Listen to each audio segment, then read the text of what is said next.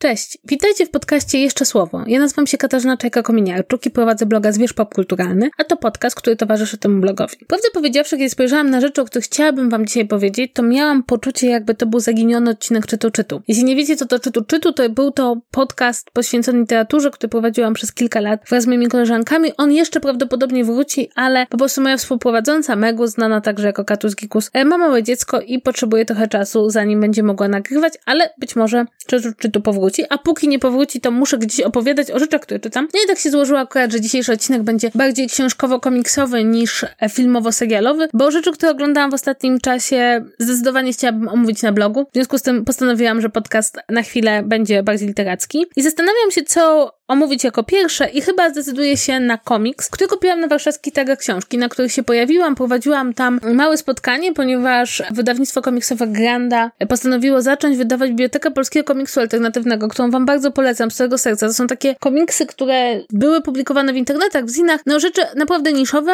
bardzo często bardzo feministyczne albo takie w ogóle krytyczne społecznie. No a teraz nareszcie pojawiły się w takim fajnym, zbiorczym wydaniu. Każdy autor czy autorka w swoim tomie wybiera takie tematy, które są naprawdę naprawdę dla niej lub dla niego ciekawe. Bardzo polecam zapoznanie się z tą serią. Natomiast komiks, o którym chciałabym powiedzieć, wydała Kultura Gniewu, którą w ogóle bardzo lubię i pozdrawiam, bo naprawdę jest to jedno z moich ukochanych wydawnictw komiksowych. Zresztą, jak zauważyliście, rzeczy, o których mówię bardzo często są z Kultury Gniewu. A jest to komiks Janka Mazura i Roberta Sienickiego, Ostatni Pisarz. To historia, która rozgrywa się w przyszłości, gdzie większość literatury jest tworzona przez sztuczną inteligencję, no ale został ostatni pisarz, który w drodze do Saturna ma stworzyć swoją ostatnią oryginalną powieść i przyglądamy się jego jego podróży. Ostatni pisarz łączy to, co bardzo lubię w twórczości Mazura Jaśnickiego. Oni razem stworzyli już taki komiks Rycerz Janek, a ja ogólnie rzecz biorąc jestem absolutną wielką fanką wcześniejszych komiksów Janka, czyli tam, gdzie rosły mirabelki oraz Koniec świata w Makowicach. Uważam, że ma absolutnie genialny styl łączenia rzeczy bardzo smutnych z bardzo zabawnymi i ten komiks właśnie taki jest. Jest miejscami bardzo zabawny, jest miejscami prowokujący do myślenia, miejscami smutny. Mimo, że nie ma tutaj tego super oszczędnego stylu, który zwykle Janek Mazur prezentuje w swoich komiksach, to jest to naprawdę naprawdę bardzo mało środków, żeby powiedzieć bardzo dużo. I jest to także moim zdaniem takie dosyć ironiczne podejście do tego, jak obecnie wygląda rynek wydawniczy, być może jak będzie wyglądał w przyszłości. Też jest to spotkanie właśnie z tym motywem smutnego człowieka w przestrzeni kosmicznej, samotnego. Muszę powiedzieć, że naprawdę bardzo mi się ten komiks podobał. Mam wrażenie, że ma bardzo fajny własny styl, bardzo dobry scenariusz. To jest coś i jakby zostawia człowieka z przemyśleniami, jednocześnie jest po prostu wizualnie bardzo przyjemny, ślicznie wydany. Jak byłam na targach książki, to sprzedawca śmiał się, że bardzo dużo osób, które przyszło kupić ten komiks, powoływało się na znajomość z autorami. Rzeczywiście znam Janka Mazura z najdziwniejszego miejsca na świecie, chodziliśmy przez lata razem na karate, wyobraźcie sobie. Ale to jakby jest dowód na to, że są to ludzie bardzo mili, którzy mają dużo znajomych. Natomiast bardzo wam polecam, bo myślę, że dużo osób przegapia takie polskie jednorazowe komiksy, takie zamknięte całości, a tymczasem bardzo dużo świetnych rzeczy powstaje. I tu mam tak, jest, po prostu mam taką misję własną, żeby was przekonać, że te polskie rzeczy są bardzo często fenomenalne i z całą pewnością ostatni pisarz zalicza się do takich naprawdę porządnych, fajnych, zamkniętych historii, które bardzo wam polecam do kupienia. Więc ostatni pisarz naprawdę przeczytałam go po prostu za jednym posiedzeniem i od razu pomyślałam, muszę wam polecić. Drugi komiks, który wam polecę, jest kompletnie z innego porządku, no ale trudno się dziwić, bo będę mówiła o komiksie o Batmanie. I jest to nieprzypadkowy komiks, ponieważ nazywa się Batman Świat. On jakby niedawno zupełnie został wydany przez wydawnictwo Egmont i zresztą został mi przez wydawnictwo Egmont przesłany, ponieważ świętujemy w ten weekend, kiedy tego słuchacie, Dzień Batmana, więc po prostu wszystko, co związane z Batmanem powinno się pojawić. Natomiast Batman Świat to jest fantastyczny pomysł, polegający na tym, że Batman Batman pojawia się w najróżniejszych miejscach na świecie i w każdym z tych miejsc za narrację o nim odpowiadają miejscowi scenarzyści. W związku z tym pojawia się oczywiście na początku w Stanach Zjednoczonych, potem we Francji, Hiszpanii, Włochach, Niemczech, Czechach, Rosji, Turcji, w Polsce się pojawia, tak Batman przybywa do Warszawy, Meksyku, Brazylii, Korei Południowej, Chinach i Japonii. Powiem wam szczerze, że nie wszystkie opowieści spodobały mi się w ten sam sposób. Absolutnie przeurocza jest historia francuska. Jest tak francuska, że po prostu aż się uśmiechnęłam. Jedną chyba z najcudowniejszych, jakie czytałam, to historia hiszpańska. Tutaj zgadzam się z różnego rodzaju krytykami że chyba jest najgłębszym spojrzeniem w psychikę Mrocznego Rycerza od bardzo dawna. Bardzo, bardzo spodobała mi się rosyjska. Rosyjska to jest taka bardzo meta historia, ale znalazłam się w niej bardzo. Polska jest taka, powiedziałabym, stosunkowo żadna. Całkiem ciekawa jest chińska japońska, ponieważ one są dosyć mocno zakorzenione w tamtejszej kulturze komiksowej, zwłaszcza japońska. Nie są najlepsze fabularnie, ale wydają mi się ciekawe. Trochę mnie zaskoczył Meksyk i Brazylia. Myślałam, że bardziej mnie zainteresują, a okazały się, nie powiedziałabym żadne, ale bardzo takie spójne z tym, co wiem o Batmanie, a mam takie poczucie, że najfajniejsze jest właśnie dowiedzieć się czegoś nowego o tym bohaterze, jak on by wyglądał w innym, w innej przestrzeni. No a ten, który napisał autor ze Stanów Zjednoczonych, powiem tak, bardzo widać, że autorzy ze Stanów Zjednoczonych nie mają po nowych pomysłów na Batmana. Natomiast bardzo wam to polecam, naprawdę jest to świetna rozrywka. Właśnie, wiecie, kwestia z Batmanem jest taka, że ciągle i ciągle opowiadamy w sumie te same historie, jeśli chodzi o Batmana. Tutaj mamy okazję przynajmniej zobaczyć go w innych dekoracjach, przynajmniej autorzy mogą jakby opisać poprzez samych siebie, co poczuli czytając Batmana. Jest to naprawdę super. Moim zdaniem najfajniejsza jest rosyjska. To chyba jest najbliżej mojego serca. Druga jest francuska. Tak na mojej osobistej liście. Chociaż ta hiszpańska też jest wysoko. Widzicie, to są taki, taki zbiór tych historii, który sprawia, że człowiek chce jakby je czytać, chce o nich rozmawiać. Ja zresztą jestem wielką, wielką fanką tego rodzaju zbiorów, gdzie różni autorzy interpretują tą samą postać w różny sposób. Mam wrażenie, że do tego superbohaterowie w tym momencie nadają się absolutnie fenomenalnie i że to są też takie tomy, w których można najwięcej nowych rzeczy opowiedzieć o superbohaterach, no bo nie ukrywajmy, że jeśli chodzi o ich przygody, to one się trochę kręcą w kółko. Ja to lubię, no ale jednak zawsze lubię, jak się pojawiają jakieś nowości. Zresztą też wydawnictwo Egmont przysłało mi komiks z tego cyklu metal, death metal i powiem szczerze, że kompletnie się w nim pogubiłam, co oznacza, że już jestem stara. Bo jak człowiek się gubi w komiksach o Batmanie, to jest stary. No ale mam nadzieję, że się w tym znajdę, bo wiem, że to jest taka nowa seria, która budzi różne emocje. Natomiast na sam koniec mam książkę i to jest książka, która budzi we mnie mnóstwo emocji. I, tu, i co ciekawe, dużo osób chciało, żebym opowiedziała o niej, więc nie wiem, czy nie będzie o niej wpisu na blogu przepraszam, ludzi, którzy śledzą mnie wszędzie i nie lubią, jak się powtarzam. Książkę wydało wydawnictwo Bellona i to jest tytuł Skręcona historia, film a prawda historyczna. Napisał ją Jakub Ostromęcki. Z tego, co rozumiem, jak mówi mi okładka, ponieważ ja tego autora nie znałam, to Jakub Ostromęcki jest nauczycielem. Przynajmniej z tego, z tego co zrozumiałam z Skrzydełka, jeśli dobrze pamiętam Skrzydełko. Tak, jest nauczycielem w Liceum Mikołaja Kopernika w Warszawie i jest także autorem różnego rodzaju tekstów, między innymi w takich prawicowych czasopismach historycznych. I teraz o co mi chodzi? Otóż ta książka teoretycznie ma mówić o rozbieżnościach między filmem a prawdą historyczną. No dobiera te filmy, powiedziałabym, w sposób taki nacechowany ideologicznie, rzekłabym. To znaczy, rzeczywiście zdaniem autora, poza filmami amerykańskimi, e, bardzo ważne jest, oczywiście są oczywiście produkcje polskie, ich spójność z prawdą historyczną i to, co było prawdziwe, a co dopisane przez scenarzystów. No jest to takie typowe kino historyczne, chociaż nadal nie rozumiem, dlaczego całą jakby książkę otwiera refleksja nad filmem 300, który tak naprawdę nie jest ani filmem, nie jest filmem historycznym, podobnie jak komiks nie jest komiksem historycznym, jest, jak powiedziałabym, swoistym przetworzeniem pewnej legendy. Natomiast jedna z rzeczy, która jakby mnie bardzo denerwuje w tej książce i wydaje mi się jest dowodem na to, że rozmowa o realiach historycznych w filmach może być prowadzona w sposób dobry albo zły i to nie chodzi o to, kto zna więcej faktów. Otóż zdaniem autora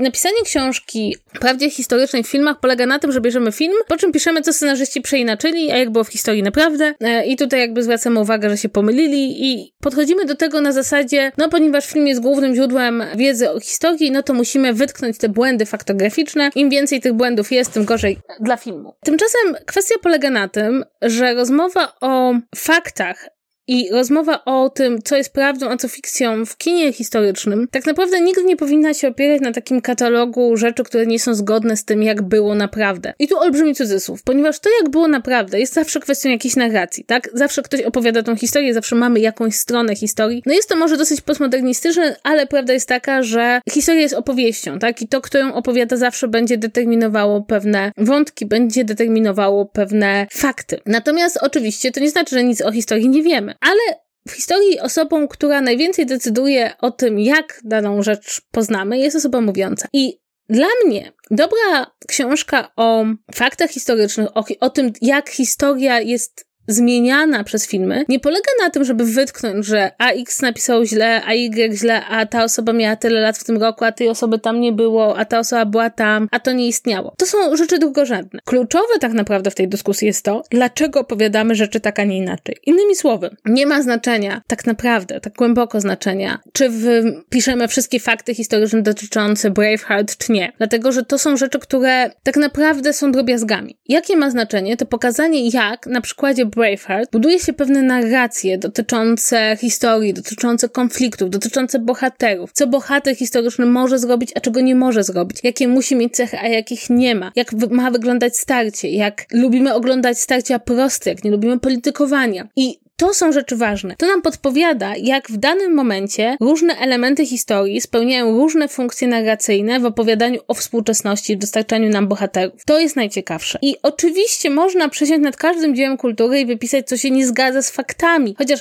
prawdę powiedziawszy, też należy pamiętać, że kiedy mamy w ręku książkę kogoś, kto pisze do prawicowych czasopism historycznych i drukuje w Bellonie, to on też te fakty dobiera na podstawie naukowców, który, z którymi się zgadza, którzy są zgodni z jego światopoglądem. W związku z tym każda tego typu publikacja w jaki sposób będzie nam pewne rzeczy, no może nie tyle skręcała, ale dobierała też, no chociażby tytuły filmów do omówienia, tak, że omawia te, a nie inne, tak, wytyka te, a nie inne błędy, to go interesuje, a tamto nie. To wszystko ma znaczenie. Natomiast ja bardzo tego nie lubię, bo to przyczynia się do takiej wizji, że historyk oglądający film przede wszystkim sarka na błędy faktograficzne. Tymczasem prawda jest taka, że dla mnie, przynajmniej ja jako historyczka oglądająca film i znając wielu historyków, którzy oglądają filmy, to kwestie faktograficzne są drugorzędne. Dużo bardziej istotne jest na przykład to, jak zmienia się percepcja różnych klas społecznych, jak zmienia się percepcja wrogów, jak zmienia się percepcja tego, kto był dobry, a kto był zły. I to są rzeczy, które są kluczowe, dlatego że te narracje historyczne tak naprawdę są przepisywane na współczesne narracje polityczne, na współczesne narracje społeczne i do czegoś nam zawsze służą, tak? No chociażby Downton Abbey, tak? W pierwszym sezonie Downton Abbey bohaterka korzysta bodajże z elektrycznej lokówki, której jeszcze przez kilka lat nie będzie na rynku. Jest błąd, tak? Ale jest drugorzędny wobec tego, jak Downton Abbey próbuje nam pokazać relacje między służbą a państwem, państwem na początku XX wieku, jak pewne rzeczy pomija, dlatego że określone grupy społeczne chcą postrzegać przeszłość własną w określony sposób, a inne z kolei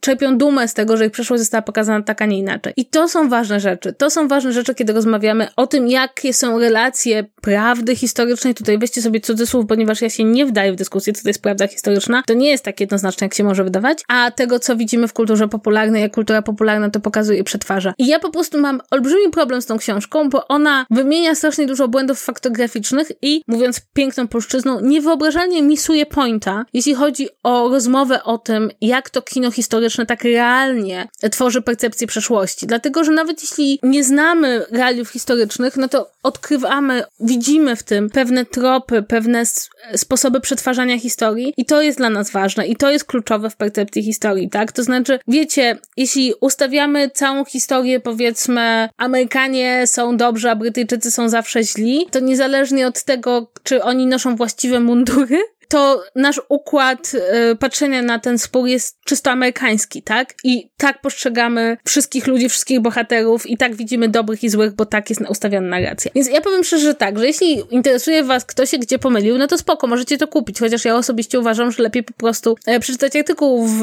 internecie. Zwykle w internecie takie rzeczy zostaną wypisane. Natomiast jeśli interesuje Was tak naprawdę to, jak kino i kultura popularna przetwarzają historię i dlaczego przetwarzają w taki, a inny sposób i nie, nie zawsze stoi za tym lewacki, lewacka propaganda, to, to bardzo to polecam, tak? Chociażby wydaje mi się bardzo ciekawe jest to, jak tutaj autor opisując wikingów bardzo dużo miejsca poświęca na to, że nie było kobiet wojowniczek, tak? I wiecie, i Jasne, to są fakty historyczne, czy one były, czy nie były, możemy się spierać, tak? Ale dużo ważniejsze jest to, jak współczesna narracja o przeszłości nie może pominąć kobiet i jak współczesne kobiety chcą widzieć siebie w narracji. I to też ma znaczenie, i to też ma znaczenie także nad tym, nad jakimi tematami się pochylamy jako historycy, jakie olewamy, jakie są istotne. I to wszystko, jakby nic nie opowiadamy w próżni, tak? Każda opowieść, każda zmiana w tej opowieści względem tego, co wiemy, wynika z pewnych pragnień zarówno twórców, jak i odbiorców, z pewnych naszych percepcji, tego, jak chcemy widzieć przeszłość. To, że tego w tej książce nie ma, jest tak bolesne, że po prostu aż było mi trudno ją czytać. Miałam poczucie, że widzę, że ktoś zrobił bardzo dużo nikomu niepotrzebnej pracy, ponieważ zapomniał gdzieś po drodze, że ta faktografia to nie jest tylko, że może inaczej, że opowiadanie historii, opowiadanie przez różne media najmniej ma wspólnego z faktografią, a najwięcej z naszą percepcją tego, jak historia się układa jako opowieść. I to jest dla mnie jakby taka książka, która tak